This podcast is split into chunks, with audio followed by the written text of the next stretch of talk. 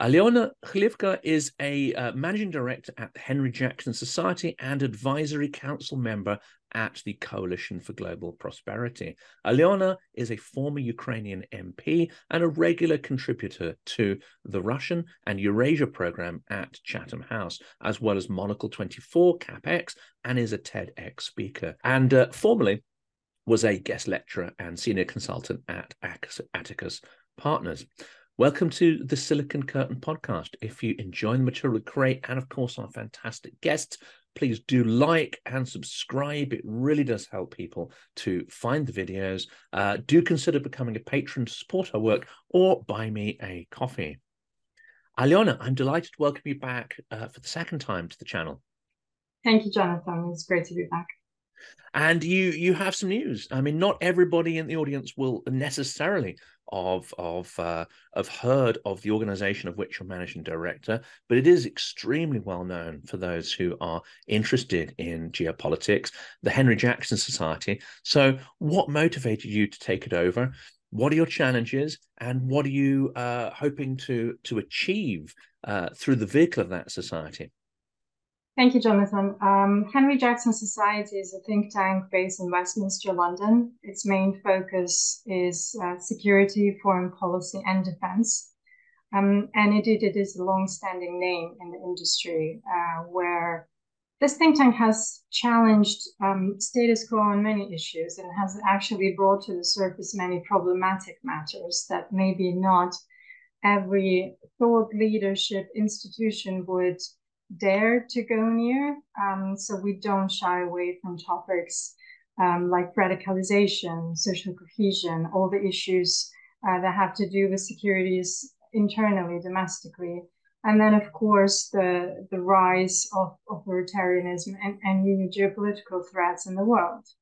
Um, I think Henry Jackson Society was one of the first um, institutions in London who've identified that Russia is a threat uh, when world still try to normalize the relationships, that China is a rising threat. And we can see how in the last two years, many governments have actually put that top of their agenda um, as something to look into. And of course, um, Middle East was always uh, something that HJS has looked into. Uh, what inspired me to join, I think, is exactly the situation that we are globally now in the world. I, of course, am Ukrainian, and the war in Ukraine has been raging for nine years now, and the full scale invasion for 19 months. Um, so, of course, this topic came very close to my heart, but I think it's also very important to look at the global transformations that the world is going through now. Um, perhaps it was triggered by the war in Ukraine, but I think those were all the underlying issues of one um, stage of international world order inevitably coming to an end, uh, the one that was established after the Second World War. And it was certainly time with all the rapidly developing technologies and new dynamics in the world and um, new risks and threats, like, uh, for example, even viruses that we've seen taking over the world and stopping everything. Um, hence the, the risk and threat of biological weapons, chemical weapons, cyber threats, weaponization of everything. That's what we've really seen develop and expand tremendously in the world.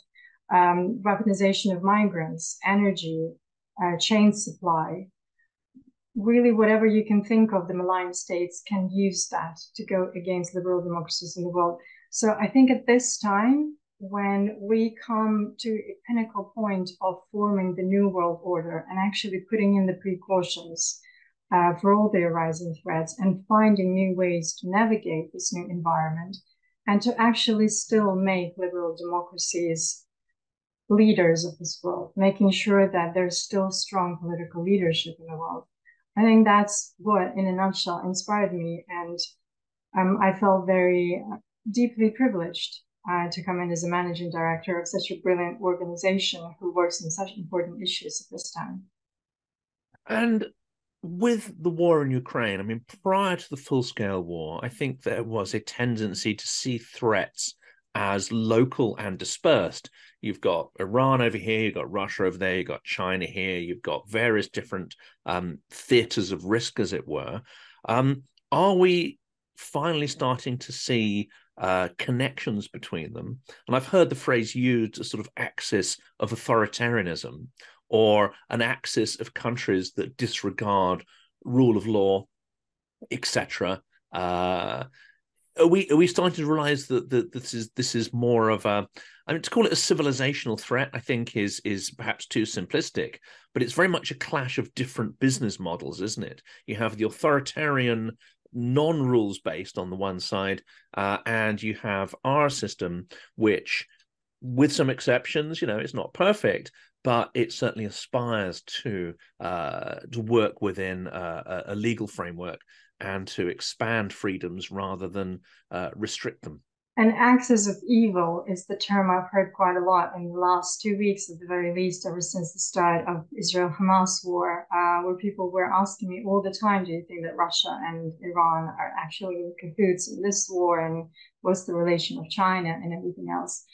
Indeed, I think the world is actually moving in quite a recognizable pattern, and this should not have come as a surprise. If you look at history and the waves of history, how things evolved, we can kind of see a pendulum swinging. So we went into the First and Second World War at the beginning of last century. It was quite a brutal, bloodshed moment of, of our history where we've learned our lessons. So we went all the way to another side of pacifism, of trying to establish international dialogue, create platforms where actually democracy and protection of human rights became top of the agenda. Um, and then I think inevitably, perhaps some countries got very confident and very comfortable in knowing that, well, all the issues of the world have been solved.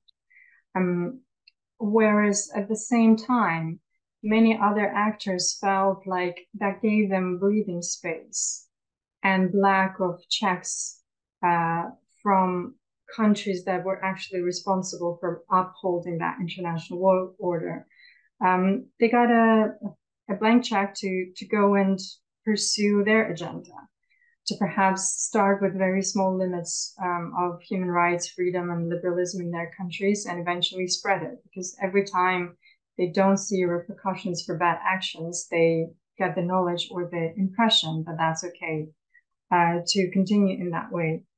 As that perception grew, many of those countries perpetuated that with growing economic strength, uh, with being the number one source of a specific um, resource that liberal democracies of this world rely on, or um, that most of the world relies on. And that gave them enormous leverage and economic power um, over the not just over economies and the financial flows of the world, but also inevitably geopolitics. Macroeconomics are now ruling the world, and we can see how macroeconomics draws also political regimes and ideologies and, and major, at least attempts to make geopolitical shifts, not necessarily successful ones.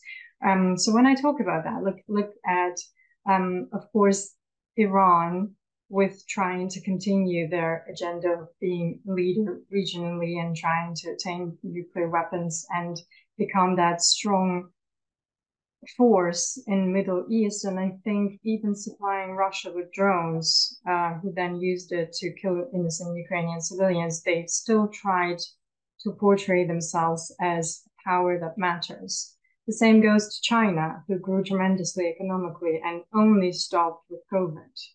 Um, some people say China has peaked. We're yet to see that. Of course, it will. The trajectory for growth will never be the same for China, but it still maintains quite a lot of sources for supply chains globally. Um, and other countries, of course, Russia was the main energy supply for most of the world, and we have now seen them use that against the world, weaponized weapon, and eventually the world trying to to wane off of that. So I think the world is learning its lessons. But certainly, countries who have a economic resource and b malign intentions in the world to still um, divide and rule and conquer. Um, they definitely tried to bring back the clash of civilizations 2.0, um, which I think has not gone as successfully as they had hoped. And Ukraine is at a pivotal point in that. I mean, people um, in the media will tend to focus perhaps on the more shallow day to day, you know, what's going on. But if you look at it at a deeper level, Ukraine has been moving from that Russian world business model uh, of extraction industries, mafia corruption, informal relationships, deep, deep nepotism, and, and all those characteristics that, that, that we know of the Russian world, it, including, of course, coercion, intimidation, violence, assassination, all these kind of things. Ukraine has been trying to shake that off and de-Russify itself. In that process, had multiple revolutions, but also developed techniques and processes and institutions um, and and even education that accelerates that process and, and and provides tools to tackling all of those things. So my question here is um, is well, firstly, is that accurate, but also um, what can and should we be learning? Both societies that are in transition uh, towards a more democratic uh, way of, of, of governance, but also you know traditional societies like the US and the UK, where some of those traditional norms of uh, democratic consensus seems to be breaking down. What could we be learning from Ukraine's experience? Um, first of all, Jonathan, yes, you're completely right in understanding what Ukraine had to tackle in the 90s and perhaps early 2000s. I was part of that young generation who actually went on a on an attempt uh, to change the society. Um, when I was first year student of the university, the Orange Revolution broke out, as we discussed previously, and then 10 years later, it was the revolution of dignity. And within those 10 years, which were my whole 20s and all of the span of my political career, I've witnessed that it is a very hard battle to fight. And, you know, it's almost one step forward, two steps back. And I have experienced myself the political persecutions and uh, threats and coercion and intimidation into voting for certain decisions when I was an MP that I wasn't comfortable with. I've seen corruption play out in front of me and people who are most corrupt would never normally go to jail. It was it was always the people who refused uh, to get involved into corruption, who would stand up and go on the barricades during the revolutions and, you know, uh, cause any damage as, as part of the mass protests. And they were the ones who would get arrested. And eventually, unfortunately, in 2014, we've seen the first bloodshed uh, with people getting shot by then pro-Russian special forces um, in the center of European capital, which I think was one of the most tragic moments of my life, having witnessed that um, when I was 27. Um, it was a very, it's it's a tough history, um, Jonathan, and you're right. It's being exported. I think it was the the common illness of Soviet Union and I would probably compare it to cancer when it spreads into all of your tissues slowly but surely and takes over and paralyzes your whole body from functioning normally. And it's equally as difficult to get rid of it as it is of cancer because when every single fabric of your society has probably got those affected tissues and you don't quite know whether they've been hit by the general radiation of your anti-corruption efforts or whether something needs to be cut out completely and you don't know whether it's going to regrow or not. That's the struggle that Ukraine had to go through. Luckily, I think slowly but surely, but having paid really big price for that and still paying for it, um, we are slowly but surely getting rid of it.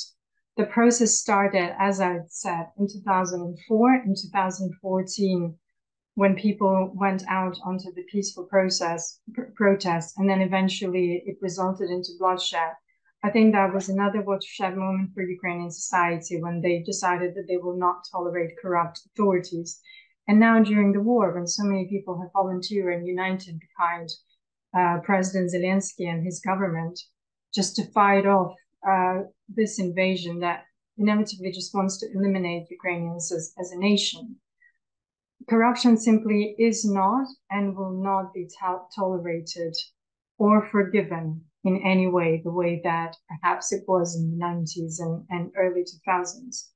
Um, we can see big efforts made by the government at the moment to eliminate every single body um, that's been implicated in corruption. We see investigations into the Ministry of Defense. We saw uh, the head of the Supreme Court for the first time in history of Ukraine, maybe even the world, uh, getting arrested for corruption, and that and those cases being extremely public. So Ukraine is not trying. There is of course a risk that you know the Western partners will see that there's so much corruption going on that they will perhaps stop the aid, but Ukraine is going on that big adventure, I would say, trying to fight the war at the same time as sort out its internal processes and affairs. Um, and there's inevitably reputational damage, but it's still being as open and transparent as it can be. When it comes to the Western societies, it's something they can learn from Ukraine. I think number one, as you rightly said, Russia Soviet Union inherently, but then Russia completely took over all of the legacy of Soviet Union, including complete corruption. Of course, tried to bring those methods of influence to the West, and we've seen them play out in the West quite effectively. Uh, we saw German former German chancellors still working for Russian bodies and advocating for them. We saw former French politicians also advocating for Russia, even during the second full scale invasion. Um, and of course, we saw a lot of illicit Russian money in London um, in the form of estates and assets of oligarchs. Uh, luckily, I think London has learned its lessons and it went on this massive crackdown of all the Russian state property. The only problem now is to actually finish the deal and figure out a process of how to seize those frozen assets and pass them on to Ukraine, because I think that's one country who deserves to have those assets, if not for reconstruction, because we don't really know when that will be coming our way, but more so even for defense. Um, with the lack of defense and, and weaponry that Ukraine is receiving, we could certainly use that now to equip our army. Um, the number one lesson to sum it up, um, Jonathan, for both Ukraine and for the Western countries coming from this, is democracy is invaluable to peace in the world. Um, but democracy is, of course, being just because there are so many plural voices um, in the society, it can get disrupted because democracy sometimes is being used to turn that into chaos. Um, we need to make our democracies resilient. Uh, while we give the floor and the platform for everyone to speak up, there also needs to be accountability an enormous responsibility on the shoulders of those politicians who make loud statements who might potentially disrupt global events and risk losing lives at this quite volatile environment. Every single word said by American politician or UK politician, it affects the war theater, for example, in the ground in Ukraine. I'm sure that it affects situation in Israel or anywhere else in the world. So one thing I would like Western democracies to be is slightly more responsible and understand that, that every single word carries consequences. And what we've learned, uh, or what some of us have learned, is that Russia will weaponize absolutely everything. So, as you say, um, they will try to find the sort of ways in which they can divide us. They'll find the missteps and mistakes and weaknesses of our politicians and media, and they'll try to turn those against us. Um, and that is something that Ukraine is constantly fighting against. You know, that fight uh, never goes away. So, what do you understand then about um, Russian world, Ruski Mir? What is it? What are its characteristics? And Ukraine is very uh, Ukrainians rather have been very patiently trying to explain to us for a number of years now uh, what it is and how malignant it is. What are the crucial things we need to understand about this entity called uh, Ruski Mir? I must admit, Jonathan, that over the last two years, my understanding of Ruski Mir has somewhat fractured. Uh, because obviously, having grown up in post-Soviet Ukraine, um, and living with Russia next door and seeing some of the traditions that we've inherited from them being under their statehood and then decoupling from that statehood and developing our own democratic tradition, which I think came so naturally for Ukraine. Because going back to Kievan Rus and the founding of the first Ukrainian state, um, which was founded by Vikings and who brought that tradition. And then we always had democracy in on Ukrainian soil, even when we were part of empire. You can look back to our first constitution of Philip or or you know the way Cossacks lived. That was the first really autonomous democratic republic, and and the first attempts of independence in 1919. The first president that we got, Mikhailo Hrushevsky. We were a democracy way before they heard about it in 1991. Um, and perhaps maybe that's also determined geographically because they're comprised of, of so many various ethnicities and nations that didn't really have the uh, democratic tradition, whereas us being closer to Europe, being part of European empires, and having that democratic tradition on our soil, we were always quite different. Um, so I think it's a it's a perceived notion in Ukraine that we were always more freedom loving. Um, we were more well. I, I think Ukrainians do consider themselves a bit more warm and open to the world rather than being closed off and always very defensive. Um, and we always wanted to be a part of um, the world that respects human rights um, because there was this individualism in Ukrainian society, whereas in Russia it was always more um, top bottom approach, where whatever the governments decided, the masses need to perform to report back um, and to stay as quiet and, and as low as, as possible. Otherwise, you get in trouble. Um, I think Ukrainians have canceled that notion as soon as early 2000s when, well, we've decided well, why, um, if every single one of us has a voice and has agency. Um, so that was the main difference. In the last two years, I'm not quite sure what actually is left of Russia. Uh, I'm not quite sure what the society is made of. What's the fabric? What's the soul? What's the thinking of that society? Because uh, I, it's hard for me to tell who's left there. When I see occasional social polls about their attitudes towards the war in Ukraine, it, it of course is heartbreaking, albeit not surprising at all, because they still all in vast majority support going and killing off Ukrainians because we don't deserve a statehood or uh, being influenced by various narratives that have been embedded into their consciousness. They're just full of hatred still. Um, but who are those people? How many of them are left there? Because we've seen an exodus a, of intelligentsia a long time ago. They're all here in the West. We've seen the exodus of Russian opposition, who's also spread out across Europe, who still talks to me quite regularly. And of course, they have their own ideas of um, everything that's going on in the world, but they also have zero agency. And I don't see them having any strong determination or a plan of what to do with their state. So they fled the country. They, as as we say, they complain from afar, which is a good thing to to raise awareness and to talk about everything that's going on back home. But what is your actual plan? What are you doing to get your country back? I think again, I'm tremendously lacking that agency from all the Russians who I know, be it in the country or outside. Um, and that's something, that's an area where Ukrainians and Russians are very different. This leads absolutely perfectly into a question I wanted to ask. Um, it, it's almost as if you're reading my mind, Aliona. But I went to an event the other day uh, where Mikhail Khodorkovsky was was speaking, uh. I mean, it's notable he never speaks in, in English. I think he, he doesn't feel confident in English. So perhaps the full richness of his thoughts aren't being uh, translated because they need to keep it quite simple. So I bought his book and I've started to read his book. Um, I think it's called Kakbuva Drakon, How to Slay mm. a Dragon from the uh, Evgeny Schwartz um, uh, sort of story or povest. Um, and he lays out his version of how to take back the state. And there's a couple of things. I mean, we don't have time to go into the detail. I'm going to be making videos on the detail of why I think a lot of it is is misguided or, or, or fails to understand what kind of a dragon he's fighting.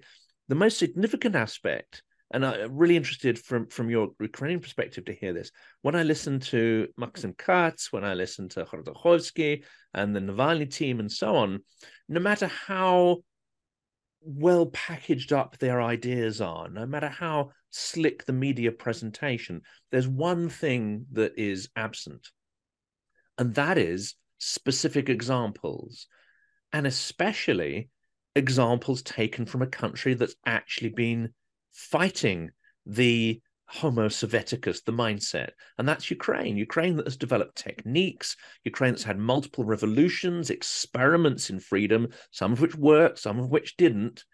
I have never heard a single Russian oppositionist quote an event, a technique, or an experience from Ukraine and discuss how that could be applied to Russia. They always emphasize that they are different and they need to find a different way.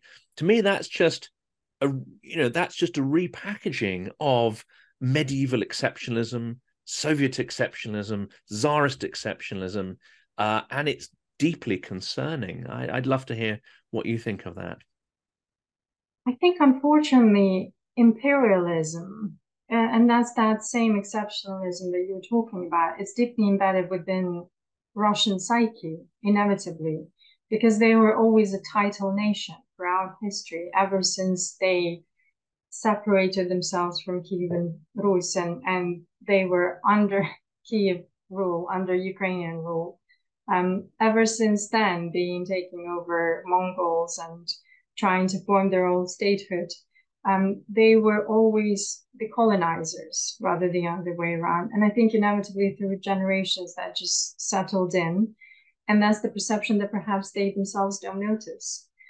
I can understand that uh, the relations and dynamics between Ukrainians and Russians are tense. And I'm not going to, of course, go into um, saying why Ukrainians are upset with Russians. Um, I think that's quite obvious, but I can also see the point of view of Russians. Ukrainians have been so heartbroken, and it took every fiber of our soul to mobilize ourselves and to put up this united, strong front against Russians.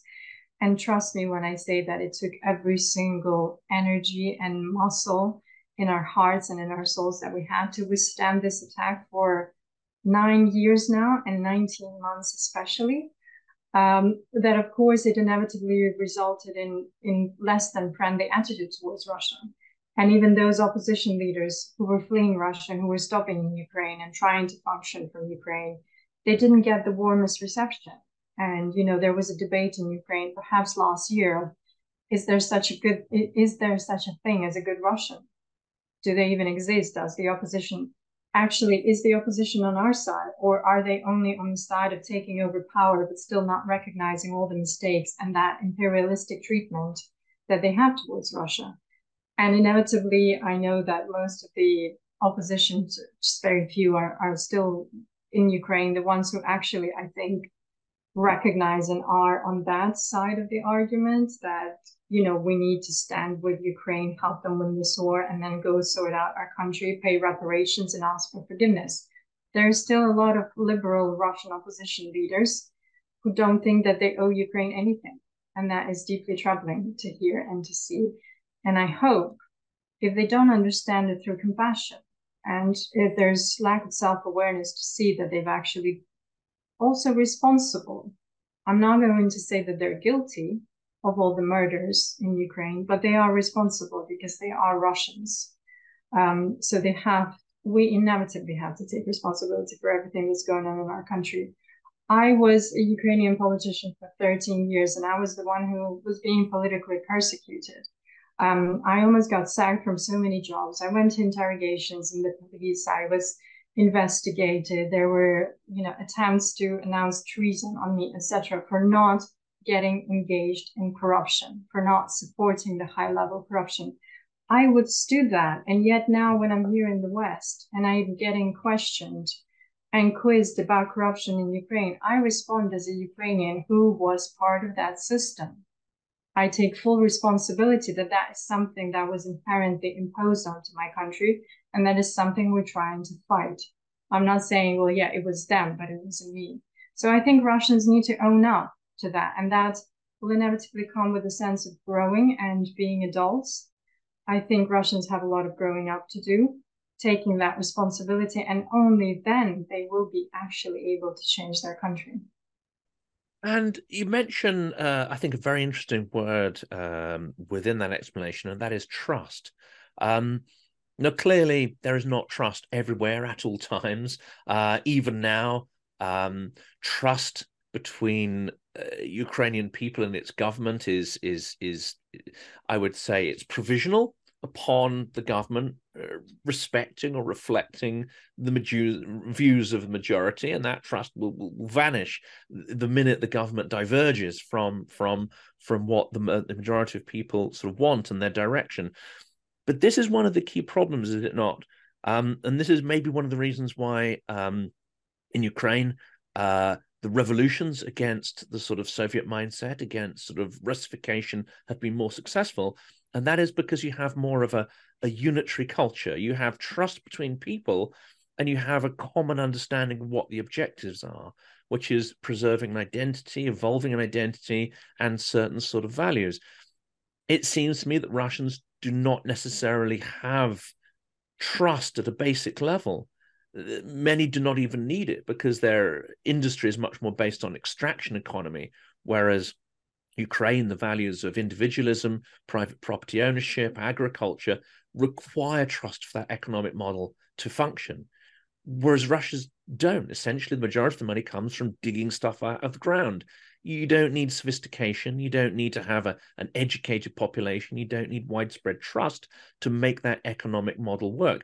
And this is one of the challenges for the Russian opposition. I mean, people don't trust each other. They don't trust the government. They don't trust their apparatchiks.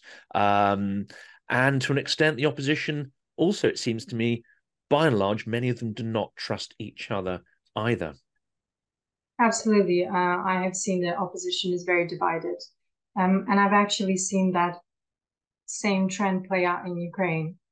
And there is one theory that I have. It's it's not backed by any science, and I have not done much research on that. But just from having lived in Ukraine for 30 years throughout its transformation, um, I've noticed that democratic transformations in Ukraine very slowly move into Russia, or at least we could serve as a tem- template for those. Uh, because we used to be also this highly corrupt, highly you know, everyone is enclosed within your own house. Don't trust anyone. Don't trust your neighbor because back from Soviet days, every single person was instructed to report to KGB if they noticed any suspicious activity. So you never knew whether your neighbor is going to report, and the next day you're going to get arrested and sent to Siberia. So don't trust your neighbor, don't trust your community, don't trust the authority who's corrupt. And we have moved away from that very slowly we have. At first, I think we started building trust. And one thing that Ukrainians had a good foundation on is family values are very strong. And once you have your family unit, that was the main community that helped you survive. Um, and those were the people who you could trust. And that slowly spread towards perhaps neighborhood, local community. Uh, that sense of being responsible for at least trying to, you know, if the communal property doesn't work and if you don't have electricity and water for days or if the roads just are terrible in your in in your local area you can at least come together with the neighbors and fix the road that leads to your three houses. And i think that slow community building started from the grassroots level and that's why it grew all the way through you know surpassing communities towns cities and eventually it resulted into these revolutions. That was the initial community effort of Ukrainian people coming together. And for the longest time, up until 23rd of February 2022, we had a strong Ukrainian civil society and community on one hand, and we had government and authority on the other. Whereas on the 23rd of February and, and later on, with, with that iconic video when Zelensky said the president is here, I think that final wall dropped. And that's, I think, is his major contribution to Ukraine's democracy. Fighting this war and being a tremendous leader, corralling international support, all of that will go down in history with him. But the fact that he stayed, the fact that he finally united and he broke the last barrier between the government and the society is something that we that have changed our nation historically forever. Russians, I think, have tried, they're still on the stage of of building communities and building trust within the small small communities that they have, maybe even on, on family level, because we could see even with conscription and um, there are so many extremely strange conversations that, for example, I've heard recorded by intercepted by Ukrainian intelligence between the families of the soldiers. When you hear those dynamics, you kind of wonder: is, is there even a concept of a family in that country at all? So I think they're still very far away. And as soon as they build family trust and then move on to community level, society level, and eventually maybe that last barrier will, will break down. But I'm not sure because again, civilizationally, it's a very different country that has different roots um, historically. And whether they will break that last barrier, who will be there to break it, what's going to be the fabric of Russian society, it's very difficult to tell right now. It's interesting the process you described there, that the, the changes in Ukraine are from the bottom up, from smaller units building to ever greater units, you know, localities, municipalities.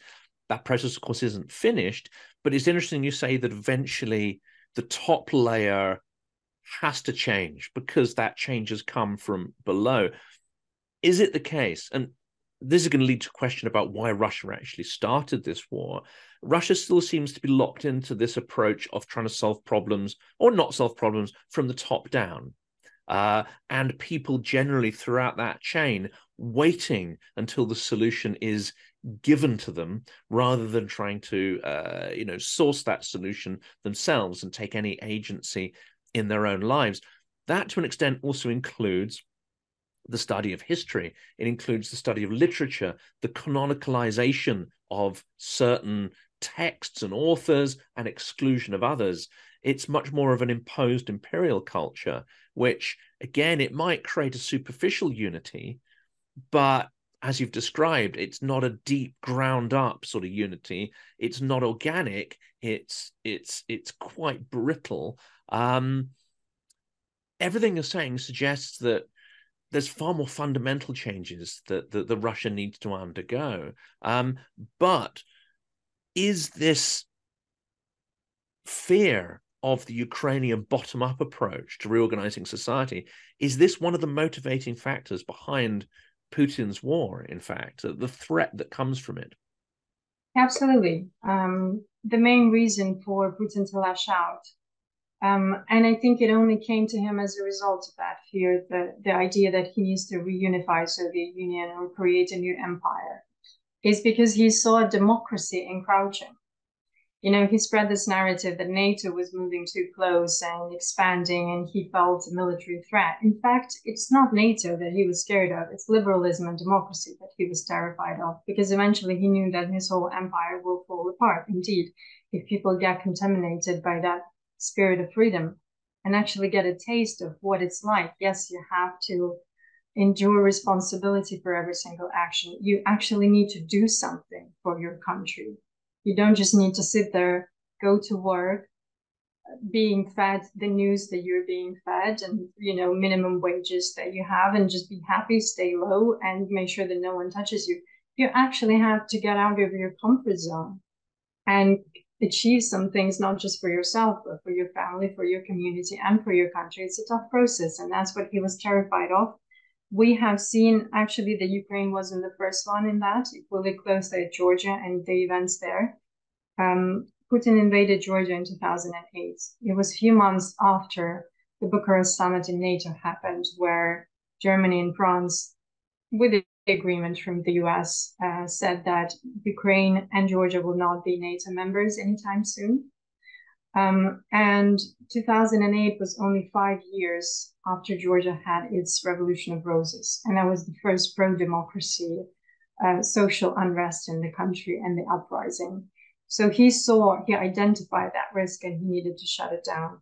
The same came in Ukraine. In 2004, we had our first Orange Revolution where we didn't accept that pro Russian candidate won presidential elections. Um, and we elected another one. He couldn't forgive us that either. So eventually, um, he, I think he refocused on Georgia in 2008. Uh, but then when he saw that Ukrainians are still not happy with going towards Russia, and we overthrew President Yanukovych, who we didn't let become president in 2004. We overthrew him in 2014, and we finally finished the job. He decided to just invade Crimea as per his mechanism to stall any development of the countries. And the last question really is more forward looking. Uh, and we've seen that Western actions, delivery of munitions, has always eventually come through. And ATACMS is a, is a good example of that. But we had similar fights about F 16s, which are yet to appear. We had the same fights about the Leopards and so on. There is a delay, and that delay is often based on bureaucratic inertia, but it's also based on fear of so called escalation. Russia red lines, even though time after time it has never actually taken action when those red lines are, are contravened. Um, so we are self-regulating our behaviors based on what we think is the Russian mindset and reactions. Do you think it is now important for Ukraine to win not just decisively um, for as long as it takes, but actually to win much faster uh, and at lower cost, certainly in terms of human life? I think that was always our priority and goal, uh, Jonathan, to win having lost as little lives as possible. And I think that's why Ukraine's approach to defense and now offense was always really tailored. And that's why we don't, we, we didn't really achieve all the successes we wanted to, to achieve on the battlefield because Ukrainian uh, military authority has decided to take measured steps and not to throw people on the landmines, layers and layers of, of landmines that Russians have laid um, during the spring this year when Ukrainians were expecting and pleading and begging for um, speedy delivery of weapons. Why the West is going down the same route and repeating the same pattern over and over again first with tanks, then with jets, and now with long range weapons, I don't know. It's something that I'm deeply perplexed about. The only thing I can see when I, at first I heard narratives and I tried to be very understanding of that, that the world is trying to prevent the third world war from emerging. I could certainly understand that. Russia is a nuclear power. There's always a risk uh, when it, you're dealing with a madman with a red button, right? Um, but seeing how the West is reacting to the war in Israel, um, we, of course, as Ukrainians, are so compassionate with that because we know what it's like to be under attack when civilians are getting brutally murdered. And I think we've expressed that clearly. Um, we can see the West and especially the US coming to help promptly and intensively. And there is no staggered approach. There is no questioning where, well, does Israel deserve weapons or not? Uh, are they the area of influence of, uh, I don't know, Iran, or are they not? Sure, Iran doesn't have nuclear weapons now, so maybe the fear of escalation is not that great, but the aircraft carriers of the United States Navy are already there waiting to engage in any kind of warfare. So I think it all comes down eventually to political will and to perceptions in the Western mind. Unfortunately, the deeply embedded perception and belief that Russia perhaps imposed on them that Ukraine still remains attached to Russian Empire and is that area of influence. And it's very dangerous to go in and support this country who is the sphere of influence of another bigger actor. Can we just make it clear once and for all that Ukraine is an independent nation with statehood that goes back in history way before Russia has ever appeared? And that we're not their sphere of influence. We're the biggest country and the most populated um, country in the Eastern Europe, the biggest state in Europe that deserves to be a European Union member, that deserves to be in NATO, and that deserves to be safe. Um, and with that, of course, we do rely on Western weapons the most, but I'm sure that as soon as Ukraine win this war promptly, and I hope next year, uh, I really hope so, with a supply finally of fighter jets and long range weapons and all the ammunition that, that we need um, that we will show how valuable we can be to part of the Western world and how much we can actually contribute. And this challenge of overcoming that mindset, uh, I think, is going to go on for years and years because once we finally figured out that Ukraine is part of the European family and European history, we need to reset our brains in relation to Belarus, uh, Georgia, and Armenia, civilizations which also uh, predate Muscovy by many centuries. Mm-hmm. Indeed, that's I think something you know. Perceptions are not an easy thing to change in the West, but slowly and surely we are doing that. It's all goes back to political will. Does the world want to open up and to see all the opportunities that lie with taking these countries in, not just challenges, or will they forever give in to one annoyed defensive bully who sits there just because of its vastness and an arsenal of questionable nuclear weapons. Who knows how effective they even are? Um, we can't let them blackmail the rest of the world. Um, and it's certainly not something that we want to pass on to our children, that state of the world and that to be the new world order. Um, but I, I have faith, actually, Jonathan. I think that the world has recognized all the mistakes in that in those perceptions. I hope that they will recognize one final thing that Ukraine is an independent state and has got agency and it needs to be accounted for that agency and um, that we deserve respect as much as any other independent nation in the world. That's a, a, fantastically clear statement to end our conversation. Aliona, I'm very, very grateful to you for spending the time. I know you've got a, an incredibly busy and packed day, so I really appreciate you uh, making time to speak to me and the audience. Your message is super crystal clear, and I think everyone watching this channel will uh, will will agree with you on that. Um, thank you so much. Slava Ukraini. Героям слава.